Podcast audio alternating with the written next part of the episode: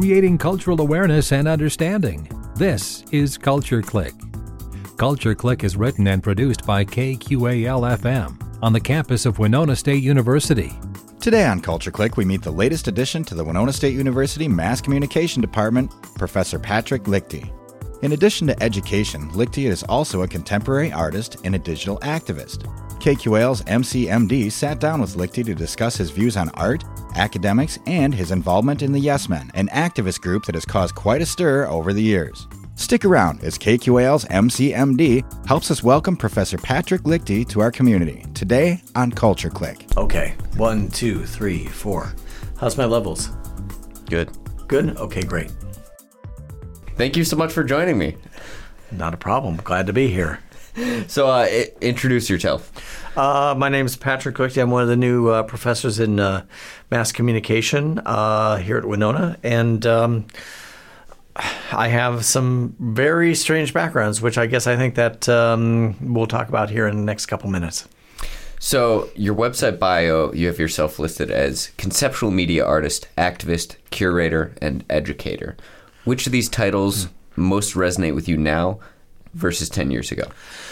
Well, I'll tell you what, I think that I'm much more of an educator than I used to be. Um, I first started out as an electrical engineer. Then, about 10 years into that, I, I quit and basically started a design studio and contemporary art uh, studio. And to be perfectly honest, uh, that went about 15 years until really the, the graphic design market took a hit in the early 2000s. And I went back, went to graduate school, became an academic, and I've been an academic for about the last 15, last 15 years. So I'll just say very quickly is that at first, really, I was looking at academia as something to really kind of support my contemporary contemporary art and design uh, practice. But the thing is, is that um, as time has gone on, really, um, I've I've really fallen in love much more with the idea eh, with uh, with education, and I've um, really you know considered myself um, you know an educator probably foremost at this point. Nice. So, compared to 10 years ago, how does that identity from 10 years ago transmute into today? Ooh, transmute. That's a great word. Okay, good. I'm. I feel like this is like some sort of alchemy happening here. You know, we're trying to get the philosopher's stone going. Um, let's see. Ten years ago, that would be 2011. Um, that was about the time I was running a a, a, a media theory um, thread at uh, Columbia College Chicago and teaching basically teaching installation art, teaching machinima, the stuff that probably wind up doing here. So I think what's interesting about this is that the transmutation that has taken place from one way to another. I was very involved with performance art and media uh, intervention as well as design, but I think as my arc swung out through the United Arab Emirates, not Saudi Arabia, thank you, but that's okay.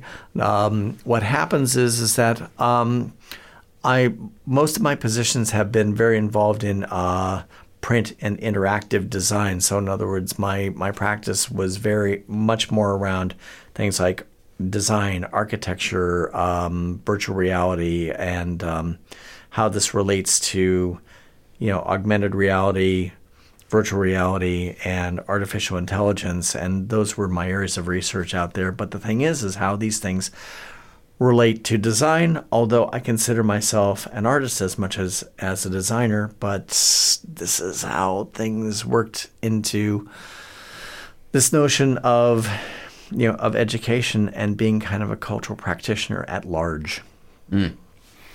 So, take me through the, the Lichty Hall of Fame of projects. What are a few that you're really proud of? Oh of? my God. Okay, so I've been I've been in what I'd call cultural production for about thirty years. In other words, it's that's a one way of saying that um, you know, not saying that I'm an artist, curator, or anything in general.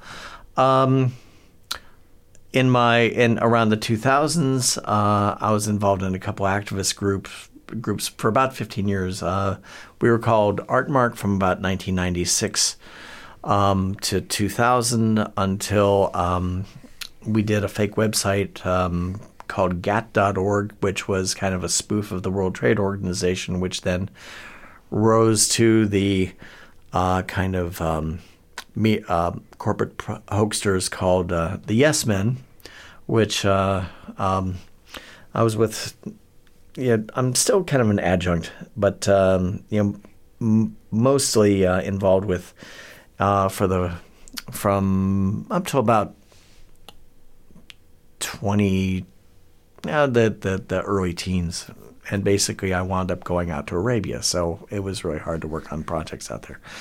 Um, so we can talk about them in, in a little bit, and then also the other thing is I was very involved in um, you know all forms of media art. I love this idea of how mediation, taking things outside of the digital and bringing it into the digital, and seeing how it glitches and seeing how it falls apart and and um, recombines, uh, because there's always an error somewhere. There's always a glitch, and I always love seeing what happens with that and seeing how things transmutate as they go into the um, into the mediated landscape.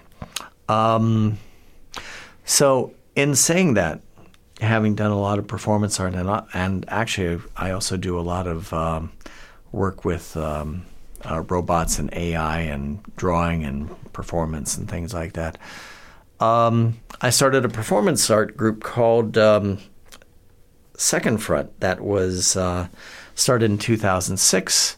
Um, we were uh, a performance art group that um, did about 50 performances in the online virtual world Second Life, and uh, we're we're still around, but we haven't done anything for a couple years now. And the thing I thought was very interesting in regards to that was performance art was the idea of, you know, using the body as a medium, and um, and I was very involved in theater for a long time. And the the thing that I thought was so fascinating about using virtual worlds for a uh, performance art area is what happens to performance art, something that's so dependent on the body, when you take the body out of it. I have an answer for that actually. What okay. happens? Okay, what happens? um, well, you know, the idea of affect, you know, the idea of still, you know, emotional engagement and that sort of thing. So, say, for example, if you're in Second Life and you have a virtual gun and somebody, you know, you see somebody shoot you, uh, uh, shoot the other person with a virtual gun, you still flinch. You know, it's almost like um, there's a um, neuroscientist by the name of Vijay uh, Ramachandran who talks about this this thing called the mirror cortex. You know, this thing that allows us to have empathy. So the thing is, is that this is the thing how we play with dolls, and even learn from each other. In other words, say for example, we sort of through the mirror cortex, we still we we copy each other and reconstruct what that other person is doing. And so in Second Life, I think that doing performance you know, even as bizarre as it is, we're still putting our putting ourselves in the place of our avatars. And you know, as an aside, this is also you know kind of one of my reasons why. Um, you know, my, my feelings that we, we really connect with our avatars in a in a very real and direct way. Um, as a video game designer, um, I'm really not much. I'm not much for more than um, um, uh, symbolic violence, you know, against you know other living other living beings because I've done some things like um, uh, I've actually gone out and did a project where I went out to the Aleutian Islands to the island of Adak and I, I visited the um, the uh, the minefields and the uh, and the naval base where my father was uh, was at, you know, while he was dying. To and I did this project to kind of understand him, understand him, and by going out and seeing where he, he was in World War II and and document doing a documentary of the place, and then coming back and then sharing that with him. So, um, as you're kind of, you know, looking at all of these, you know, all these different things, as I, as I said, you know, basically documenting, mediating. Uh, lately, what I've been doing is is that I just um, created a piece called uh, "Confinement Spaces." Is that I was under lockdown in Abu Dhabi, and to tell you the truth, it was it was driving me crazy. And um, I found actually there was an app called Display.land that allowed me to do 3D scans of the environment around me. And I just started doing it out of sheer boredom because uh, I was just going nuts. And so, what was interesting about this is that I got these great glitched, you know, um, scans of like my my apartment, the pool around my uh, apartment, the you know the the roundabouts. Because in the UAE we have we have roundabouts, we don't have intersections, and um, just um, you know different areas that I actually got a commission to do this, and uh, um, I basically created. Um, it's actually going to go online with uh, a group called um, uh, a gallery called um, Nation 2.0 probably within the next uh, the next month, but it's about um, it's twelve spaces in um, that you can access on the web using VR, using web VR. And the thing is that you can go through all these kind of fractured landscapes that I scanned, and just kind of look at. Um, um, you know these these areas that I called confinement spaces. In other words, these these places that I was confined to, but was able to go further and further out from my apartment, then go into other states in the Emirates and that sort of thing. But these things were all iconic things like the. I did a scan of the um, of the plane that is um, featured in Nicolas Cage's movie Lord of War. In other words, like that, you know, you know that that Russian uh, gunrunners plane and that yeah. sort of thing that says it's off somewhere in some distant land. Well, that's actually in the emirate of Umm Quwain. And it's just this old Russian, you know, uh, was Ilyushin uh, cargo plane that's starting to fall apart. And um, so that was one of the things that I wanted to catch before you know, I, I came back. And then the thing is, I went to there's there's actually the the famous clock tower in in, in Dubai, and uh, um, I did a scan of the Louvre Abu Dhabi, and um, you know uh, several things in there, and then you put these things together and kind of this kind of this guided tour of these spaces in which I was I was I was in lockdown and you know, so I'm very proud of that of of that piece. Were people generally receptive of the process of that? Um, was there sort of were people confused about it? Did you have to explain to sort of bystanders why you were? Um, you mean what when I was scanning? Well, you know what? Half the time there wasn't anybody there because everybody was in lockdown, mm-hmm. right? Uh, the only thing that happened was that when I was at the there's this neighborhood in in Dubai called uh, Deira, where the clock tower is. Um, I was basically going around that for about an hour doing different scans of it. Um, cops were judiciously at the side of the roundabout by saying, "Okay, what's this weirdo doing?"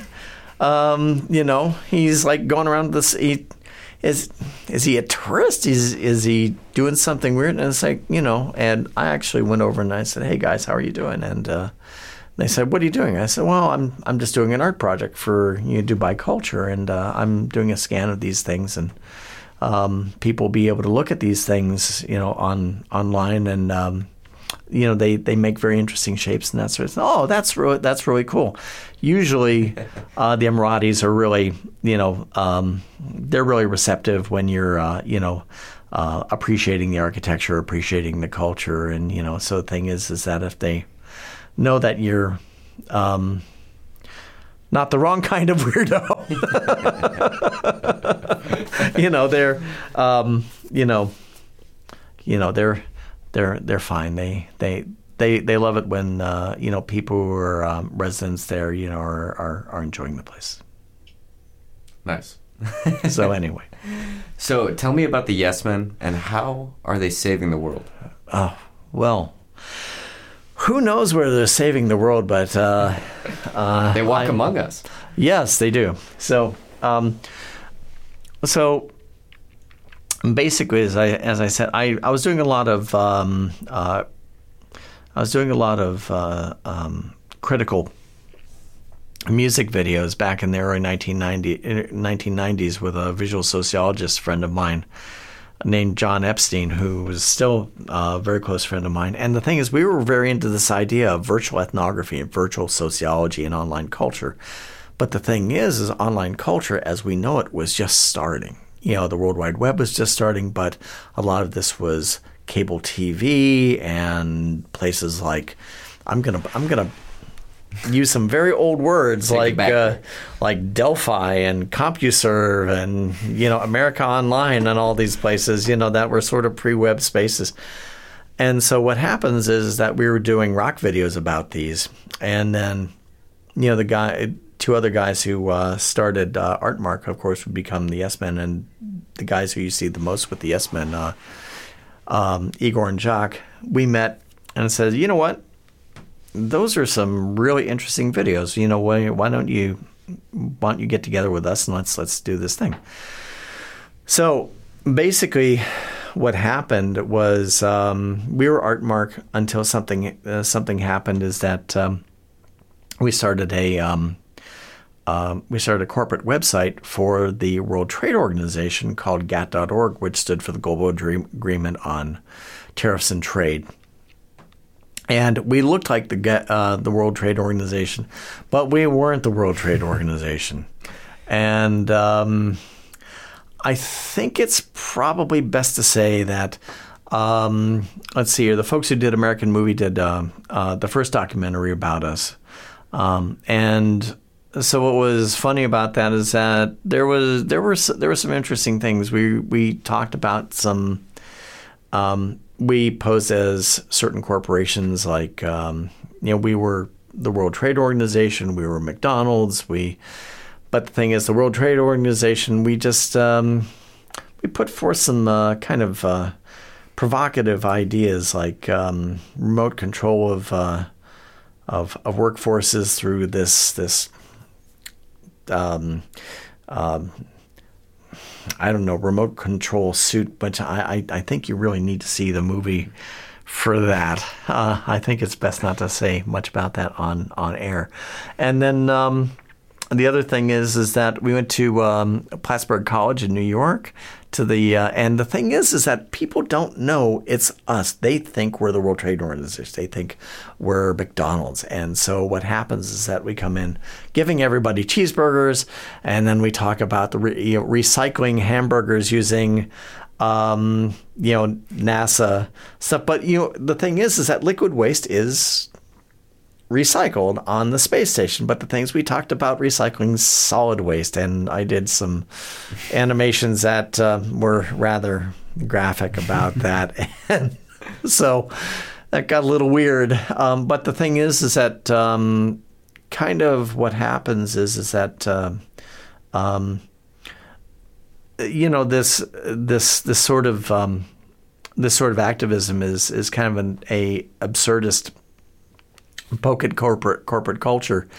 And the thing is, is what we're doing is kind of like what Picasso was saying. We're kind of like that, uh, telling lies that point at the truth. Um, the thing is, is that some people would say that, you know, maybe, you know, maybe they they agree or disagree with us. But the thing is, is that um, there was one project we did is that we um, we did a um, uh, a fake New York Times that uh, put out 10,000 copies, took it out in, in New York and gave it out, I think, in 2009. And across the top said, Iraq War ends. And saying, you know, $15 minimum wage, all these things. And so basically, what happened is that we gave out the New York Times that we would like to see. So, really, what's going on here is that as opposed to creating fake news, we, um, number one, mean to be um, found out, and then secondly, the thing is, is that the the people who we are having, you know, the good natured joke against, or maybe pointed joke, uh, you know, uh, with, the thing is, is that well, if they disagree with us in the form of a lawsuit or to something like that, well, that that that serves our point. So the thing is, is that on one hand, is that uh, if they choose to, um, um, you know, choose to uh, um, disagree with us in one way or another, well, then, in in our opinion, it it proves that they're the people who we say they are. so, but. Um, the thing is, is I'd say that, uh, as I said, I haven't been that active, and you know, since I'd, I'd been out in Arabia for obvious reasons. But um, you know, what I've been seeing with, uh, um, you know, Igor and Jacques, they have um, um, uh, a, a, lab at uh, NYU called the uh, called the Yes Lab, and they've been doing fantastic work um, facilitating activists who are doing this sort of thing, what they call tactical media.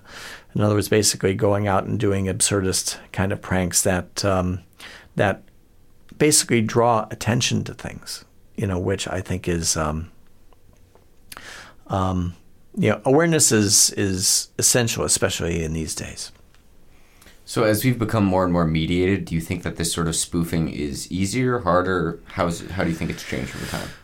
Well, um, I think it's become harder because of the uh, because of the fact that um, I think that things like um, I think that over a period of time you get recognized, and I think people get a little bit used to these sort of antics. And also the other thing is is that uh, uh, sometimes I think that with fake news,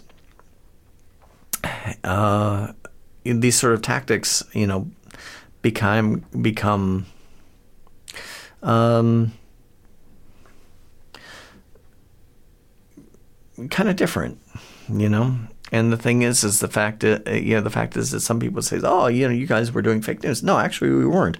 We meant to be found out. And the thing is, with fa- with fake news, is that it's supposed to suggest an alter- alternate reality, and um, you know, and this is something that you know we we definitely weren't definitely weren't intending. So, and I'm kind of sidestepping the notion of stake, uh, fake news for the moment, for obvious reasons. Wisely done. Who is Gilda the Golden Skeleton, and can you maybe introduce me? Oh my! Well, I don't know if I can introduce you. I think she's probably in in some closet somewhere in New York. But uh, um, so, what we wound up doing is. Um, as the Yes Men, we had a we had a a little campaign where we were representing uh, Dow Chemical for a couple of different things. Is that uh, we had a, a, series of interventions uh, that were based around the 20th anniversary of the accident in Bhopal, where um, Dow Carbide emitted um, a huge cloud of, cloud of gas, killing thousands, uh, killing and injuring thousands of Indians, and which actually um, Union Carbide said that. Uh, well, actually, they were bought by Dow, and they said, well, you know what, five hundred dollars, you know, a person is is enough for them. We we disagreed. So actually, we brought out this um, project called DowEthics.com, and it did two things. Uh, one, we announced uh, on the 20th anniversary that as we, as quote, Dow Chemical, we were selling Union Carbide for $12 billion and giving that back to the people of Bhopal, which um, the BBC World um, bought. And we were on the air for a couple of hours and then went back home. And then the phone calls started coming. As, are you really part of Dow Chemical? And says, could you tell? and so another part of this was um, we we created this uh, program called the Acceptable uh, Risk Calculator. So basically, what it was is that, and Gilda was our our spokesperson, who was this golden skeleton that was supposed to be in the corporate closet. And so what happens is that you could go online and you could say, okay, what's the profit? What's the loss? What's the possible loss of life and, and that sort of thing? And basically, really, what's it, it suggested the idea of looking at the loss of, um, of a, a corporate action, the potential loss of life, um, the potential loss of profit and the potential loss of um, of of um, popular sentiment. And the thing is, is that if you think about that, in many ways, these are hard. These are hard realities of of some areas in in corporate activity. But the thing is, is that um, really what happens is that um, this was a you know hard self assessment at you know how how corporations um, you know um, assess them, them assess themselves as world's you know stewards of the world, and um, you know what we were kind of looking at is that we we took this to a um, a trade conference and people actually asked whether they could buy this. And the thing is is that whether they wanted to have licenses to a sort of program that um, somehow did a calculus of the loss of life for profit um, was utterly shocking to us. And um, I don't know. I mean, the thing that I'd say is that are the yes men saving the world? Um, I think what happens is that um, you know, in on the world stage, especially you know, especially in in recent years, I think what happens is is that we as human beings um, are at a place in time in which uh, we are really kind of the masters of our own fate, and we have to really um, be intentional about our purposes and um, you know how we're going to treat one another as as people, and um, you know how we're going to continue as a species. You're listening to MCMD with the latest addition to the Mass Communication Department at Winona State University, Professor Patrick Lichty on Culture Click. So the way I kind of read it is you're saying look at him and laugh, you know, look at them and laugh. But the big thing is look at them. Yeah, is that um, you know basically what's what's happening is that we are um, you know we we are telling the most po- pointed sort of joke. Um, you know, in other words, the you know the joke that that points at the truth. But the issue is that um, yeah, and then the matter is is that you know the these are jokes that's that speak to power. And then the thing is, is that if power uh, doesn't laugh along, then that's that begs a, that begs a conversation. Mm-hmm. So, and if you look at you know like medieval times, you know the the jester, the trickster was always the person you know, who was probably one of the most powerful people in court, you know. And if you look at also, you know, historically, Jonathan Swift, who wrote, uh, you know, A Modest Proposal, you know, who was criticizing the the treatment of the Irish, you know, during the famine by the British. You know, these are these are some powerful gestures. And so what happens is, is that sometimes I'd say the greatest activism is possibly through laughter. Hmm. depending point. on where you're pointing your joke. Yeah. So you've sort of taken us on a whiplash flight throughout your life. So sure. give me your last five places of residency, and then ending with Winona. Give me your little Yelp review. Oh man. Area. Okay. So um, let me let me go back. Um, wow, that's that's interesting. Okay. I'd say, hmm, probably the most interesting was uh, I'll just say that I was born in Akron, Ohio, um, land of Devo, which is kind of frames things a bit.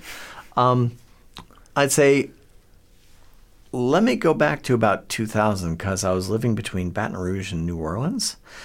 And then after that, I went to graduate school up at Bowling Green, where actually my good colleague and friend Dev, uh, Devin Hackman in the uh, in, in, in the program. He also went to, but mm-hmm. we were in different programs.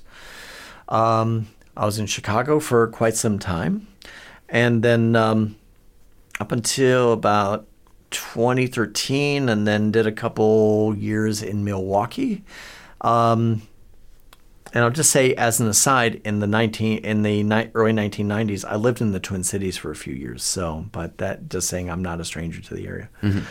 And then after that, uh, five years in the UAE, in various states, Sharjah, Dubai, and Abu Dhabi, and then I'm back to being in Minnesota. Um, so Yelp review. Um, I think that's a, I think I think that's unfair because what happens is that because of things being under lockdown and things being so different under under COVID at the moment, um, I think that when I'd say parts of Winona aren't Winona at the moment, you know. But the thing is, is I think that um, Minnesota Nice is still in full effect. In full effect, the welcome that I've had from my colleagues and that sort of thing has been fantastic. Um, I'm looking forward to being in a place that's green again. I'm looking forward to being on the lake. I'm looking forward to being on the river. Um, you know, uh, the cheese is always here. Uh, you know, that's that's the thing. In other words, what what happened is is that you know I bounced around the world a lot. Actually, I was also in Central Asia a lot. Well, I, in the summers and and bounced around a lot, a lot of places like Kazakhstan, Kyrgyzstan, Georgia, Azerbaijan. You know, it's like been to a lot of places that uh, you know a lot of people basically almost can't point to on a map. But the thing is, is that really what my reasons for coming to Winona are the fact that I wanted to sit down and you know settle down into a program that I could help build with people like you know like Professor Mehmet and Professor Heck- Heckman and you know our great chair Tanya Ryan. And um, you know everybody here at Winona. And for me to have you know really in a in a bu- bucolic university setting with my family where you know really what happens is is that I can I can sit down and really have a, a beautiful time of life as an academic, which you know, um, you know, while still hopefully trying to maybe save the world a little bit. So you know, it's a, a part-time gig saving the world now. You know what? I think trying to save the world is a is a full time gig for all of us. So- So we're at week three of the semester. Yep. Um, what is your conception of Western students compared to students from the Emirates? Thank you. Um, I was actually t- uh, I'm actually teaching 172 uh, printed women. I was talking to them about this. The thing that I think is interesting is that, and I'm going to start sounding like an academic for a minute. This is I hope Put on the monocle. I hope yeah. It's like, um, excuse me, I'm going to talk like an academic just for a minute or two. Get the bubble pipe. That'd be good. Um, so, um, I think that, um, I, I think I think that Arabia as a whole is a place that's um, understands where it is in, in history and it's trying to undergo technological and social change on a generational scale. I think what's going on here is that um, they want to be part of an in, much more part of an international culture, um, and they're and actually uh, um, they're doing it. And the the Dubai Expo is has been uh, postponed until 2021, which is going to be really kind of focusing on on the Emirates as a as a one of the uh, Middle East um, central points of uh, of commerce and high tech and things like that. And um, so what I'm seeing is is that I'm seeing the Emirates investing in their youth as you know trying to help build the build the Middle East. The one thing is is that I see things as being mixed. As uh, I only taught women, I was on the uh, I was on the women's campus, um, and I see just um, big differences between different families. Uh, ones that are more traditional, less tr- uh, traditional, and the thing is, is that one of the biggest cha- uh, differences was teaching um, non-native speakers, and Arabic is pretty divergent from English. So, um, and so what happens is is that um, you know, I think that the women that I worked with were bright, eager to learn. They they know that they're part of the future of their country, and so it was it was a pleasure working with them. The the one thing is is that um, there were places in which um, they were excelling, and there were places where um, you know the the differences in culture and language um, honestly caused us uh, you know um, caused us some, some difficulties. So you know, but also on the other hand is that you know um, you know just most women I worked with were just smart as whips. Um, and that's fantastic. And then on the other hand, is that I also find when I come over here and I'm working with um, you know the students in, in Winona, is that I find them uh, friendly, eager to learn, um, and I think the thing that's common between both um, groups of students is, in other words, if I'm showing them something that's interesting and of the future and you know things they hadn't seen before I think university students have this universal quality of curiosity, and that's why we're here. And this is one of the reasons why I love being I love being an academic. So the thing is, is that what I think was different. You know, there were uh, sure there were cultural uh, cultural differences, um, but the thing is, I think that there are much more similarities than there were differences because of the fact that you know my the women I worked with, you know would uh, you know come up uh, come up to me and want to talk to me about Tarantino movies, which is not exactly um, what you would uh, imagine. Um, uh, you know, somebody in a Shayla coming up to me and saying, "Oh, hey, it's like, would would you like to talk about some of the gorier parts of Tarantino movies?" And I'm going like, um, maybe in my office, maybe. Uh, so anyway, you know, but um, they were cool. They were they were they were they were good to work with. And the thing is, so far, the students I've been working with here have been, you know, it's been three weeks. I've been here literally ten days. Um, you know, have been great as well. And the thing is, is that uh, what I'm really looking forward to is I'm looking forward to, you know, building a um, a student community around you know the the the um, creative digital media program, and that you know that hopefully we will be doing some really interesting stuff. Uh, final question. Sure. So going back to the 20 year old Ohio self, if Ooh. you could call that man and give him a bit of advice. Ah, I'd say um, your life is going to be nothing like you thought. I'd, I'd, I'd probably say to listen to yourself a little bit more than um, you th- than you thought. Um, I would probably tell him to um, not be so much into electrical engineering. Maybe get a get go into art and programming. You know, but the thing is, is that I think I think I would have told myself to have a lot more confidence in myself back then, which I just didn't have. Um, and I'd say, you know, you can, you can do, you can do what you want to do, and I think that's actually really with um, a little bit of patience and a little bit of focus. I think that's something that I can say to pretty much a lot of my students. And it's like may not be the way you see it because I wanted to be in special effects in, in, in the movie industry um, you know, for in science fiction, you know, like Star Wars and Star Trek and things like that. But the thing is, is that I think I got something better, which I think is a lesson to me and something that I want to, you know, give to my students because the fact is that you can have what you want, but you may not get it the way that you thought you were going to get it. And if you leave yourself open to possibility, magic might happen. Nice. Very poignant final note. awesome. Thanks Thank so much man. for joining me.